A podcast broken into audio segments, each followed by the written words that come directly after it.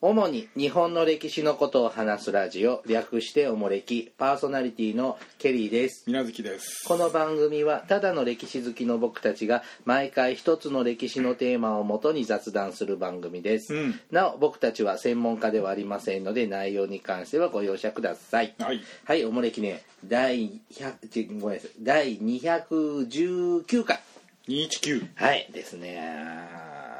あのケリーさんね何任天堂スイッチを買ったんです よああなんかこんなひっつける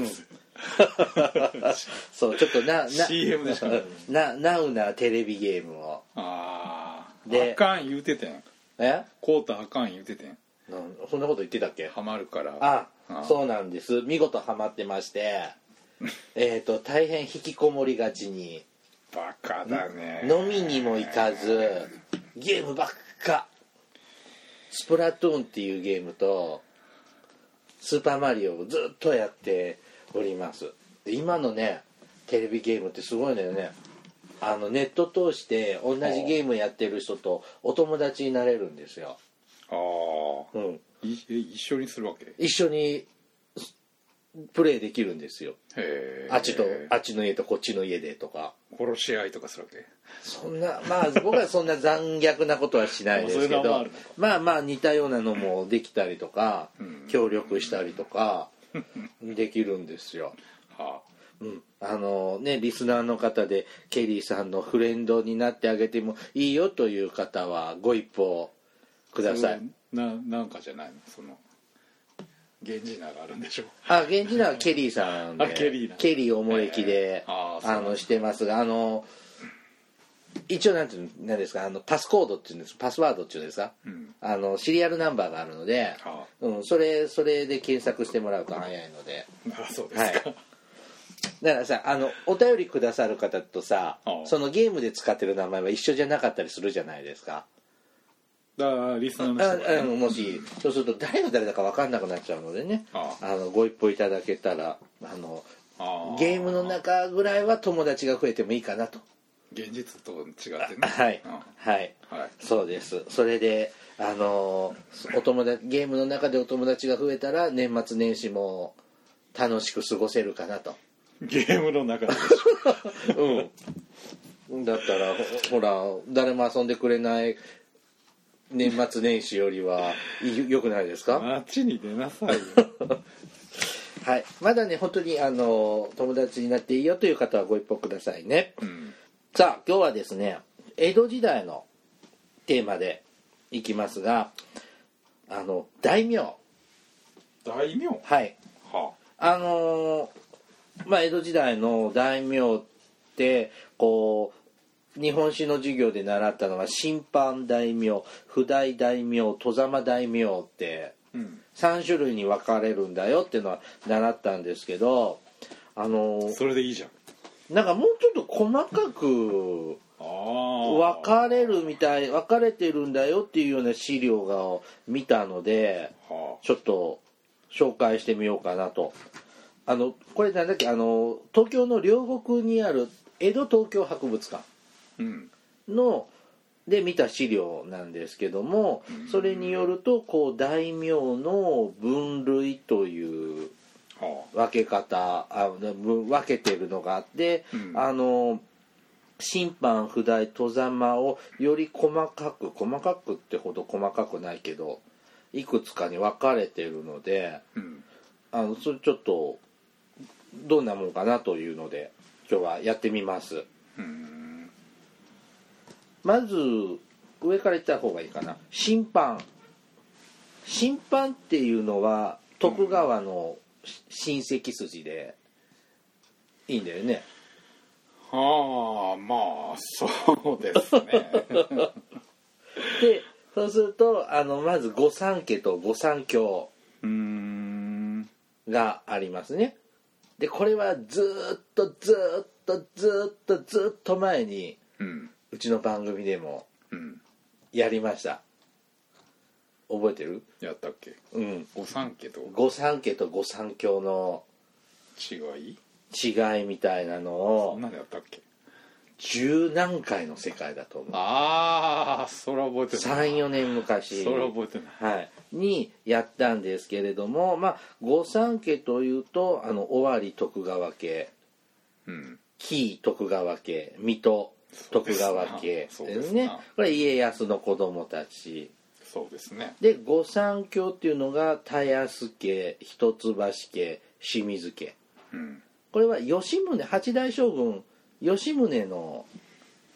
子供や孫が清水家はまあですよね孫ですね孫ですね家の子供ですねあれこの御三教のうちどっかがなんかいたまにい在籍しなかったりお殿様がするお家があったよね清水家だっけ田安家だっけうんそんなのあったうんなんか結構空席があったようなのが話したのがなんか印象に残ってるんですけどまあね、大名じゃないからね現実に言うともうそのファミリー王王族みたいなこう王族っていうかまあそうやね別に参勤交代するわけでもないし江戸城に住んでたんだ基もん本的ねにずっと江戸城にいるし、うん名前もまあたやすっていうけど別にたやすさんじゃないんで徳川さんなんででも一橋慶喜っていうじゃん、まあ一般的にはそう言うけどそれ通称名あくまで徳川一橋門のとこにお屋敷があるからっていうだけ一橋の徳川さんなんだまあ徳川家ですね基うー本的に、んうん全部これ現在もこの間誰か徳この御三家か御三教の当主が亡くなったってニュースなんか聞聞かな聞いたような気がするあなったっけまあいいやはい、 でまあこれちょっと別あえ御三家は大名なんでしょまあ、大名だけど、まあ、御三家もちょっと大名の中で別格なんで、まあ、基本御三家と御三家はまあファミリーって扱いだよねえでも参勤交代してるよね 御三家はしま御三家はするけどね、うんまあ、一応大名っちゃ大名だけど大名以上まあなんか家族未満みたいな、大名以上家族未満、まあいろいろ別格なんで、うーん扱いが、そうですよね、うん、はい、続いてねそのね、まあ、御三家御三家の次がうん家紋、かも家のうん門あの玄関の玄関じゃないやうん門ですね、うんはいこれは徳川の親戚なのまあ親戚でも比較的その近しいあー遠い親戚、うんその何代も前に別れたとかそんなんじゃなくてうんまあまあ家康のその前後に将軍家とまあ基本的に近いうん、まあお家だねえっとねまず一つがね越前松平うんこれは徳川家康の次男結城秀康うんあれ結城秀康って次男か次男あそうか長男長が男は死のんでるからこあれですね、うんあののの信康でしたねそうそうそうはいはいはいはいでもう2つ目がね会津松平家うんはいこれは秀忠二代将軍秀忠の三男星名正幸を祖とする松平家うん星名なのに松平っていうの星名家に先に養子に入っちゃってはいはいうんでその後その会津会津藩にはなってからまあ松平っていう名字もらうんでうんあれこの星名正幸って隠し子でしょ秀隠し子だよっていうかまあ、うんおしおしずの方なんだ鷹狩りかなんかでうんできちゃった子でしょ、ずっと認知してなかったからえじゃあ何あのおお号のおお号の方が死んでから認めるのそういういやいやみ死んでからじゃないよ、うん、だから最初もう秀忠はもうもうややこしいから殺せって言ったんだけどあそうなんだあ怖かったんだ奥さんあそうそうでな逆にそのご方がまあちゃんとしてあげやっていうことで星名家って結構源氏の名門のうちなんですよあそうなんですだかからまあ星名家の養子に入るんだけど、うん後継ぎがちょうどいなかったんでうんでその後大名に取り立てられて会津藩になるんでそうんその後かな、うん、星名はねもともと家康の配下だったのいやいやもっと前からそれこそ鎌倉武士から続く源氏の名あー門頼朝とか義家につながる名門のうちですあそうなんですかなんかえ東北の方関東の多分在地の人うんまあまあどっかの段階でねそのあまあ国替えとかあったでしょうけど、あそうなんですねでそしてこう結構大名の中でもいいポジションなんだねまあ扱いを受けるね会津藩はね、まあ、まあ幕末のあれでもあるようにあそうだね特別なお家ですよねだから本当はなくても不思議じゃなかったし、うんね、秀忠が現にもういらないって言ってたんだかああそうだらねでもこうやって取り立ててもらえたからまあ徳川家のためにっていうああなるほどだからすごいこう忠誠心がそうそう強いお国なんだなるほどねえ続いてね家紋の中に「連枝連枝」えっ、となんていうのこれ「連なるに枝」っ枝て書いて「連枝」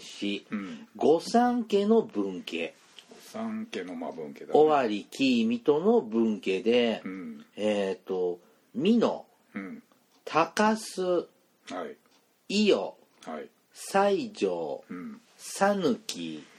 高松などの松平家美濃ののこ高須でしょ伊予の西条讃岐の高須ああすいませんはいもう一回言いますね美濃の高須伊予の西条讃岐の高松読んでて変だなと思ったんだ、うんはいなどの松平家そうやね伊予西条って紀州の文家だよね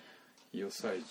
は紀州藩だっけ、うん紀州藩の唯一の分家だねは八代将軍吉宗で出てたあーえ柄本明がそうやね、うん、やってたうん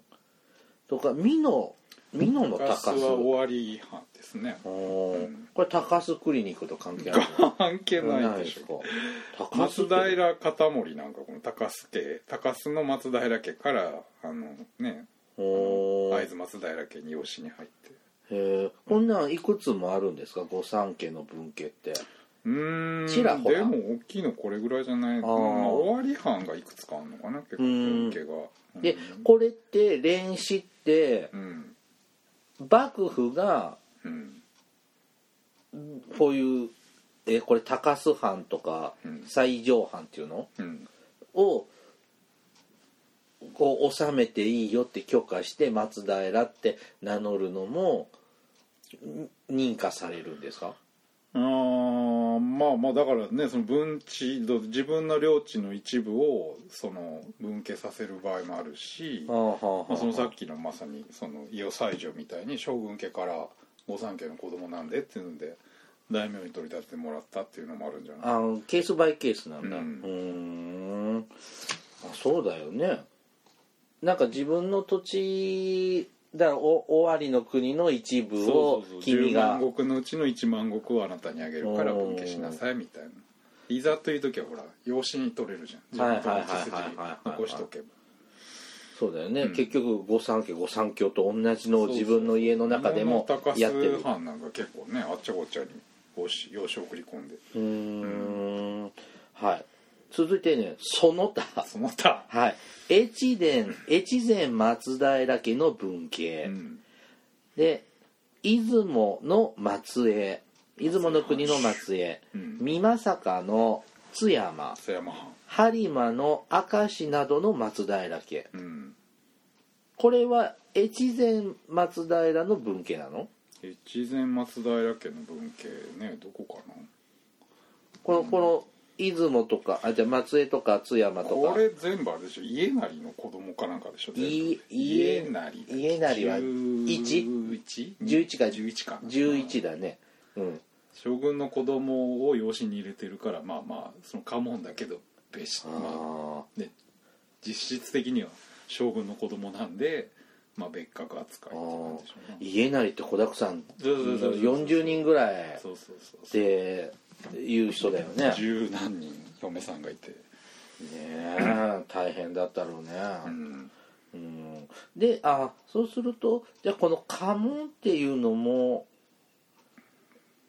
やっぱ将軍の子供に近いまあまあだから直系の本当にその徳川家康以降の将軍家からのまあその分家っていうか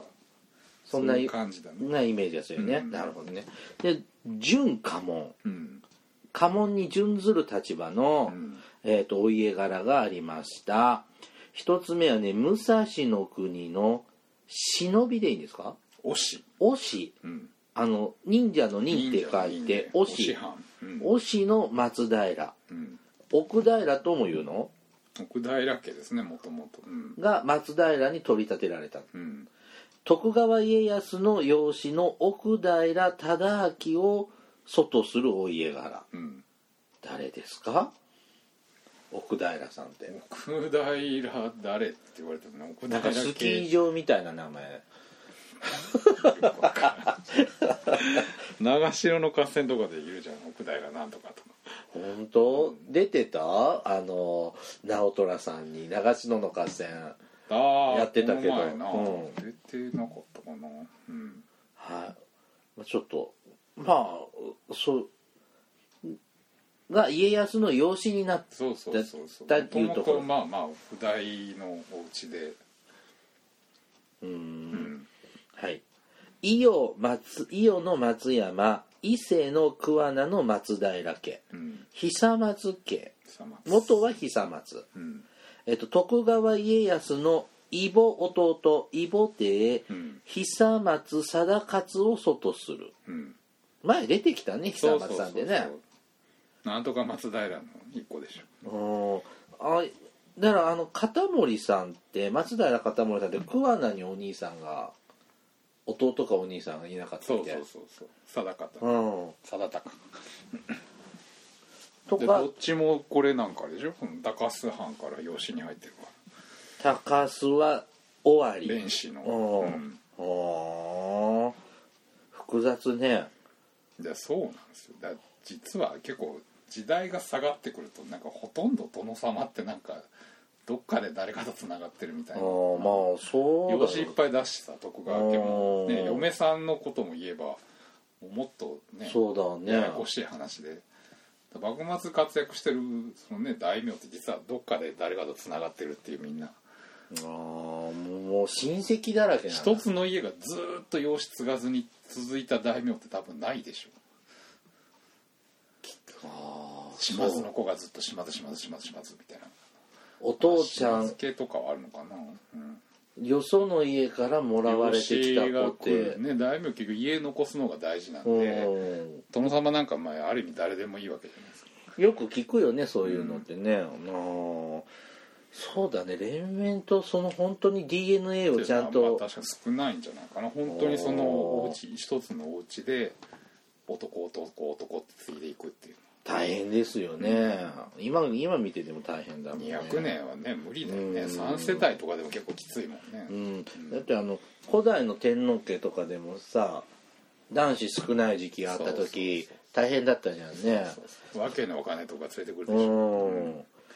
なるほどもう、えー、と今どこまで伊予松山まで行ったね久松家久松行ったね次がね循環門が稲葉の国の鳥取の池田家うんえっ、と初代忠次池田忠次うん二代目池田忠夫忠勝忠勝兄弟の母が家康の即女うん娘さんだったのうんあれ池田恒興あ池田恒興じゃないや常雄姫姫路姫路の姫路城の弟姫路からね岡山藩になる池田家うんと同じですね兄弟で分かれるうちああ分家分かれちゃって、鳥取の方を治めてる池田家は家康にゆかりのあるまあ親戚ですよねおー完全にああそう鳥取藩が全然そんなイメージないな、うんもう一丁美作の国の田津田田田津田田津田鶴田って書いて鶴田って書いてね田津田藩田津田うんの松平家美作の国田津田のこれ越幕智末だけですけどねあそうですか、えっと六代将軍慶喜の弟うん越智清武を祖とする六代将軍って言ったら江戸時代の中頃じゃん中頃まあそうですね前期の方ですけ元禄時代どずっのと浜田藩ってあの石見の国の浜田はいは藩いはがこの落松平家でうんで幕末にほら長州政党の時はいはいはい浜田藩って長州藩に攻められちゃってうんお城焼かれちゃうじゃん焼かれちゃう焼かれちゃうねの唯一取られちゃう唯一じゃないか小笠原とかうんうんもでだから領地失っちゃったんではい田津田に飛び地があったんでそこで立派するんですよ大名にあなるー大名としてやっていくんでどさくさに紛れてどさくさっていうか要するに飛び地がもともとあったんですおー元々か本はい版の領地はその浜田なんだけど、うん飛び地がその美作にあったんで浜田城が長州藩に取られちゃったんで仕方ないからその飛び地に移るはあでもだから幕末の時だけなのでもう土壇場ですからあー本当もう何年前だったんですあー45年とかしかないとあなるほどね竜田藩としてはね、はいうんはい、今言ったとこ御三家御三家家紋準家紋が審判扱いだそうです、うんえーこの審判っていうのは幕府の役職には就任できないんですかいや家紋はできるでしょでも書いてあるよなので久松家なんか老中とかやってるでしあやってるのう確かんょあ本当だねうんまあうん基本しないでもなんか徳川さんああの徳川何がしさんとかは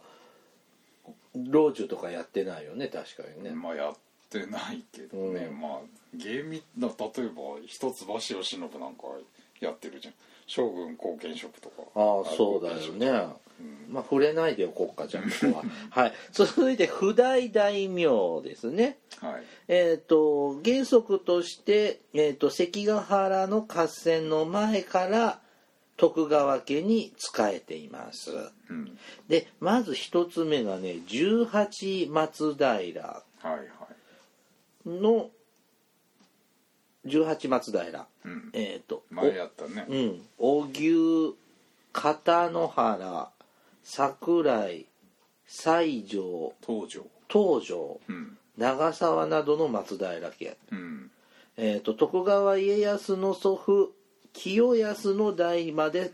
に分家して三河の三河の国の中に封じられた松平うんまあやったね確かにね、うんうん、で親族って言ったら徳川の親族なんだけど審判ではないんだねまあ基本だから将軍になる前に別れたお家でしょうね、うん家康がまあ天下取る前に別れていったお家遠すぎる親戚ですね、昔昔のなのでまあ公家すあの天皇家でいうと源氏とか平の姓をもらうようなぐらい遠いって感じかな、うんうん、なんか天皇の孫とかになると功績降りて源源氏もらったり平氏の名前もらったりしてるじゃんそれはだってなその別れた時岩天皇の子供とかじゃん、あそんなんじゃないあそうか家康の前か今のあ会あ社の社長の5代前の親戚とかみたいな感じでしょあ、うんそっかそっかほぼ他人でしょそうですよねねこう有名になるとね親戚って出てくるよね実はみたいなうんはいはいはい遠い松平さんうん、うん、でえっ、と安城府代安城安城って三河安城の安う城、んえっ、と堺大久保本田安倍うん石川青山なんだこれ種村上村上村うんここった家柄のお人たちは、えっと、家康の祖父清康までの4代、えー三河安城在城中に使い始めた家来うんですね出てきてるの堺とかってあのー直虎さんにも出てきてたそうそう嫌な人ね まああれでうは、ーんなんかもうお家康じゃなくて徳川家ちょっとあれ見てて嫌いになりましたもん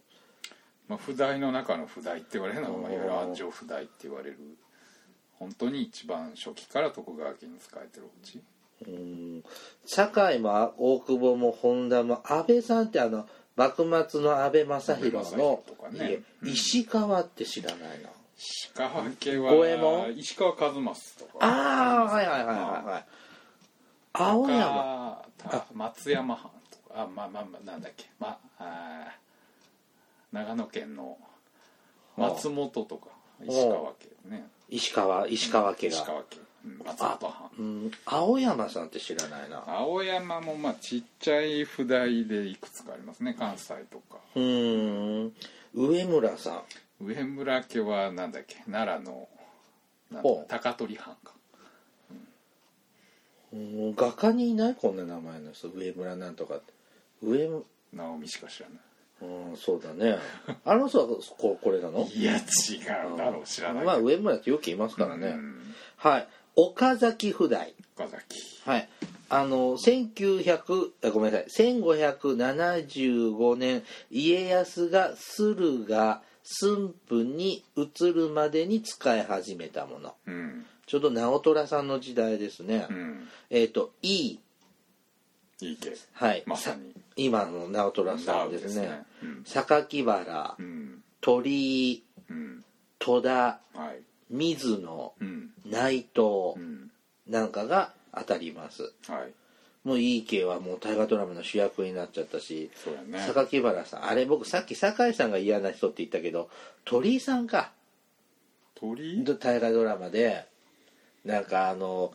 直虎は信じられませんとか言ってなんかすごくいじ嫌な戦でそう堺だっけごめんなさいうんなんか嫌な人はたか確か堺か鳥居だったような気がするんだけどうんうん堺じゃなかったっけ堺堺です忠次かなんかじゃなかったっまあ嫌な人がいましたよね、まあ戦ってあんなもんなんだなけうんうんでまあ坂部鳥居さん戸田戸田戸田って誰だろ戸田は大垣藩かなううー戸ん田一徹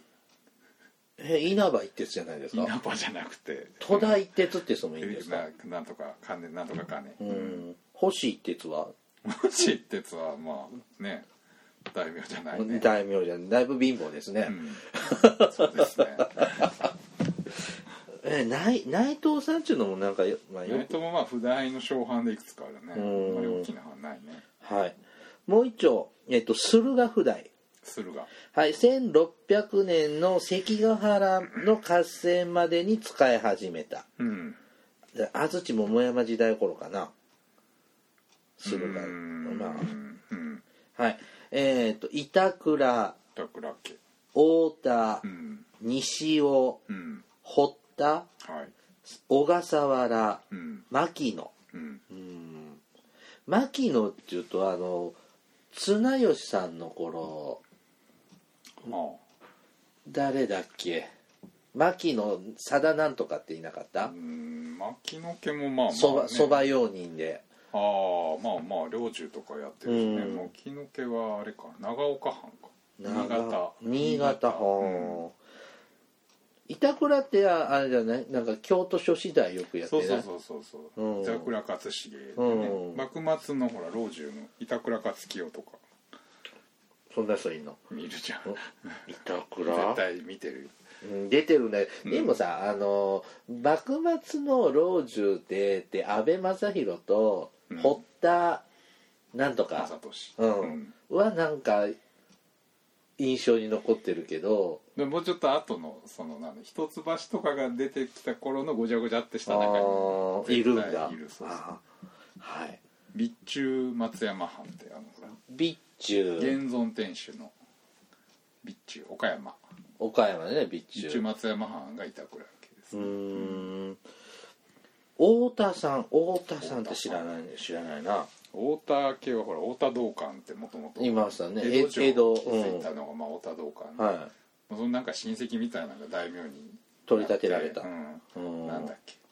掛川藩とかじゃないかなあ大田ー家静岡県のそうそうそうはいはい、うん西尾西尾さん西尾っていうと愛知に西尾ある西尾って町ありますよね、そこ西尾藩ですねほうーんで名字もそのまんまなのそうやねーんなんか有名人います西尾なんとかって、西尾なあまあ何人か老中とか出してるよね確あか、ーうん、やっぱそう思うと名門ですね、うんまあ不代だしねはいあとですね関ヶ原合戦の後に使い始めたものうんで不代大名として取り立てられたのが本城うん増山うん真鍋学べとなどがうんなるそうですが普通さ関ヶ原の後以降ってうん外様じゃないんですか、まあなんか特殊な事情だよね学べ系なんかあれでしょなんだっけ学べは貴様秋房は慶喜さんのよしあれ綱吉慶喜だよね六代慶喜さんのそば用吉人で信吉忍は15代でしあ家信あいごめんなさい家信家継の頃のですあれねなんか石坂浩二だよょなんかあれでしょげ役者かなんかでしょもともと真鍋昭房って役者なの能の役者かなんかで、はあうん、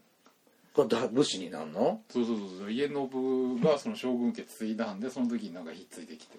えほんで牛耳っちゃうの牛耳っちゃうんすだねごいね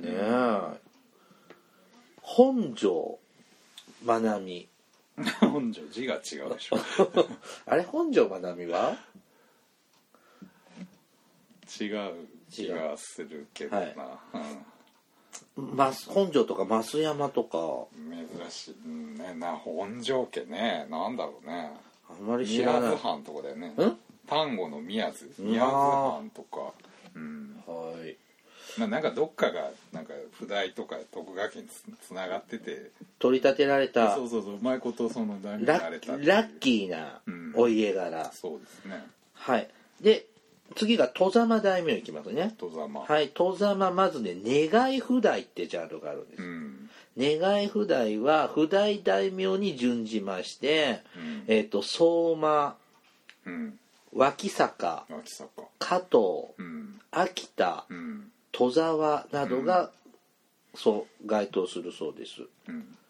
どういうこと不代に入れてくださいってまあまあお願いすそうるでのすねうんへえ相馬って言ったら東北ですよね福島のね相馬家脇坂脇坂は少し辰野藩、辰野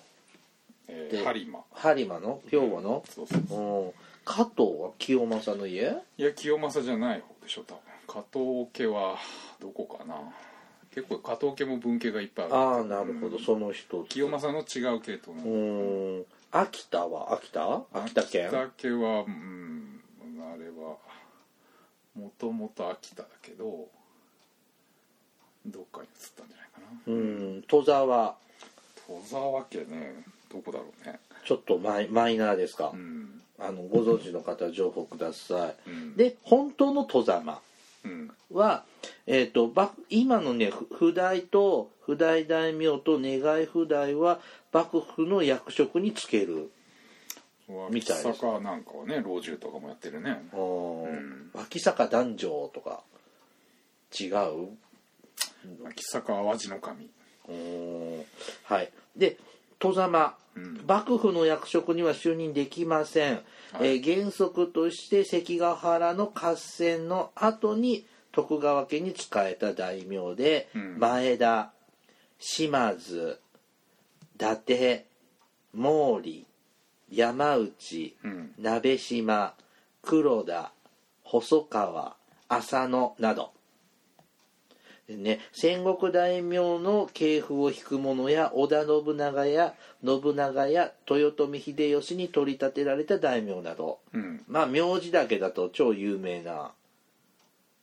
家柄ですがまあまあ大名らしい大名じゃ大名ですね、でさあのんあの昔のね八代将軍吉宗見てた時に、うん前田家ってうん御三家に準ずる扱いを受けてるっていうような扱いうんされてたよ、前だけなんかそれこそ嫁さんが何回も徳川家から入ってるからああまあ要するにもうほとんど半分血は徳川家でしあょーだからこの大名のランク的には戸様扱いだけどもそうそう血筋で言えばもう何回結も構上なん上徳の川扱いを家の受け血るが何回も入ってるから結構濃いよねであとさ幕末になるとさ、うんあのー幕府のこう政策にこう島津久光とかが、うんとか成明とかがうん入って、あと誰だっけや山内陽道とかうん出るじゃん、うんでも戸様でしょうんでもなんかこう役職にはついてないけど口出ししてんの口出して要するにあれはだからペリーが来航してきて、まあ、そのごちゃごちゃでもう要するに幕府だけでは対応しきれないから、うん広く意見求めますよっていう話ああそういうことなんだもう言わしつら別に彼らだってやりたくやりやりたくなくてやってないわけじゃなくてうんそれは実力にしても、ね、大きな判だし、はいはいはい本来であれば国政に携わりたいけども今幕ま府の中ではずっとダメだったんでその幕幕末になってそういうチャンスが来てだったら言わしてもらうよって話であーなんだっけ島津と山内と、うん伊達と伊達家とかねあと、越前の松平さんが伊達はまあなんかね四人ぐらい宇和島のそうそう宗成とかね4人ぐらいで、吉永とか、うん、で本来は要するにね家紋とかうん拉致外に行った人なんだけど結局その幕府がねそれ本当はやっちゃいけなかったことをやっちゃったからうんそれが結局幕末の混乱になっていくわけじゃないなるほどだから来年の大河でその辺の方々がああそうですね活躍まあまあする島って津い家うこなとんですねかまさにそうですようねん結果天下取ったっていう、そうだよね、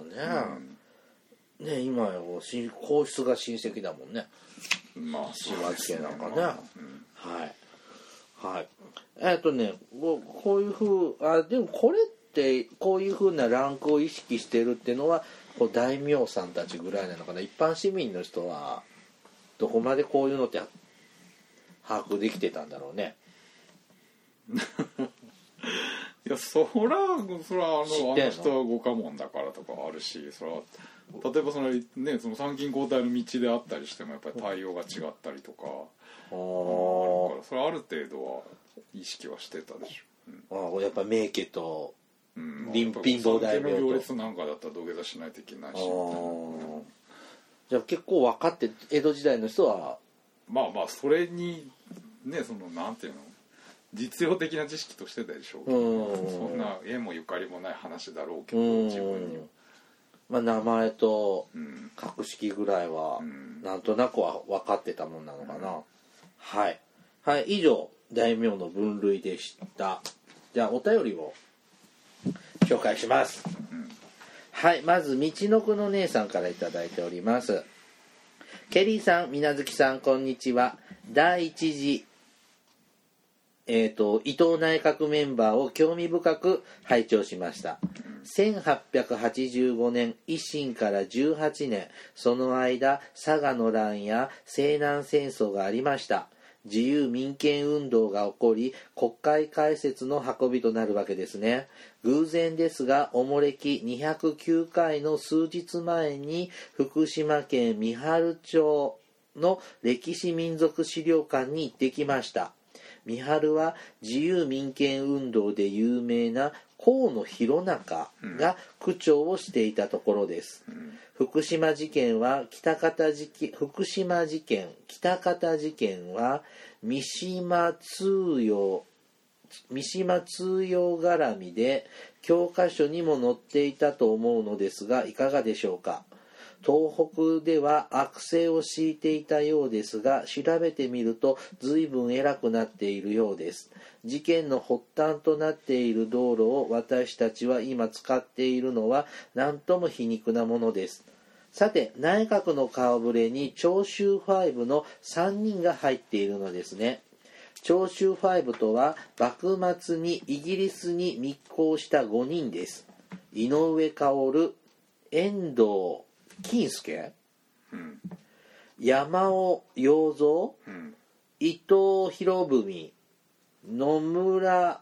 弥吉うん井上勝のことですかうんはい、彼らはそれぞれに外交造兵工学内閣鉄道王になったということですまた司法大臣の、えー山田昭義は日本法律学校を作っていますこれは今の日本大だそうです、この時代次々と法律の学校が作られていきますね国づくりの音が聞こえるようですイギリス法律学校明治法律学校フランス法律学校は今の中央大学明治大学法政大学の前身のようです国づくりはまず法律の整備なんですねなんだ谷あの敵谷立樹は、うんえっ、と会津攻めに出て出てくので馴染みがあります出てくるので馴染みがあります榎本武之は幕臣でただ一人この辺りの経緯は司馬遼太郎の「胡蝶の夢」うんに出てきたような気がするのですが古い記憶なので定かではありませんそして森幽霊ですがこの人も密航組ですただし薩摩藩から数年前鹿児島に行った時鹿児島中央駅の前に留学生19人の銅像があり驚きましたその中に五代友厚そして森幽霊の姿もありました旅に出ると新しい発見の連続です旅はいいですねといただきましたうんはいえこの福島え福島事件北方事件って私よく知らないですわああまあ自由民権運動の中の一つですね激化う運激化事件のう一つーんでうそれ三島が県令、まあ、知事みたいなやつで、うんその道路工事とかに地元のその民権派が反発して、まあ、一揆みたいなのを起こすあみたいなー道路は大事よ作んないとね、まあまあそうだけど、まあ、うん地元にその費を負担させようっていう、あーまあそ県令こは、ねまあ、今の新幹線もそうだよねうんなるほどね。とあのあと気になったのが、えー、と鹿児島に留学生19人の像があるってうん知ってるあったかな昔のか西鹿児島駅のことだよね鹿児島中央って鹿児島地方そうですねうんもう1回しか行ったことないんだよなあったよあったなあーなんか群像ありますねああそうですか、僕鹿児島で覚えてるのは西郷さんの像ぐらいかなああのぬべっとしたでしょ、ぬべってあの上野の西郷さんは着物じゃんそうそうそう鹿児島は軍服着てるよね軍服のねうん、なんかそういう印象があるとこですね、うんはいあで続いてもう一丁みちのくの姉さんから、うんえっと、この今読んだえっとあ違う違う、まあ、ととりあえずみちのくの姉さんからもう一つ来ております、昨日読んでくださったメールに、えー古墳サイトの掲載されていた県別古墳数を書きましたが100以上ある県だけを抜粋しましたできるだけ簡潔にしようと思って言葉足らずになりました誤解をさせてしまって申し訳ありませんでしたなおえーこれはねあの古墳の多い県がこんなにあるよっていくつぐらいあるよっていうのをお姉さんくれたんですけども、あったねまあちょっとえーと古墳サイト調べたものを抜粋してくれたのを、えー、とメールでくださったとのことです、なお茨城県の友人に確かめたところ茨城県は間違いなく関東圏でケリーさんのお考え通りでしたよフジテレビ日本テレビ TBS テレビ朝日ということですといただいております、俺は水無月さんが茨城県はあの東京のテレビ局を見て見ずに、えっと茨城県は独自のテレビ局で放送してるだろうと俺が言ったんだ言ったのあキー局が入んないんじゃなはいいかそうそうそうそうあそう早速、えっと調べてもらったら、うほんらあ茨城県はフジテレビとか見てるんでーあーそうですかはいえということですねはいさあえっともう一丁いこうかなえうんはい、えっ、と KY さんからいただいております。ケリーさん、みなずきさん、こんばんは。コフニストの KY です。やっと過去の配信を89回まで聞き終えました。前方後円墳の回でした。ここでケリーさんが疑問に思われていたことについてお話しさせていただきたいです。すでにその後に解決していたら申し訳ありません。まず展望台についてですが、あの仁徳天皇陵とかのね、うん話ね展望台についてですがあまりの大きさに展望台の規模では全体を見ることが困難なのだそうです堺市の視聴者の展望台から見られることは見られますが上から見るというより横から森を見ているような感じでしたそれから五稜の周りを一周するツアーがあるのですがそれに参加すると公園の部分後ろの円ですね、うん公園の部分の脇を通る道路の歩道の歩道橋の上から仁徳天皇陵利中天皇陵半税天皇陵の親子の古墳を一堂に見渡せるビューポイントを案内してもらいました次に前方後円墳がどうしてあのような形であるのかという疑問ですが諸説あるようですが私の好きな説をご紹介しますあの形は壺をかたどっているという説です壺は母体でありこ子宮を意味しているというのです母体回帰ですね壺の壺には他にも中国の壺の上に不老長寿の仙人たちがの乗った新帝湖うんなんていをかまあ壺ですかね、うんをかたどったとか、えっと古代中国人は東の海海の中に壺型の霊山がありそこに不老長寿の仙人たちが住んでいるなどと言われていますし壺の中には桃源郷があると言われていますそのような思想が日本に伝わり壺型になったという説です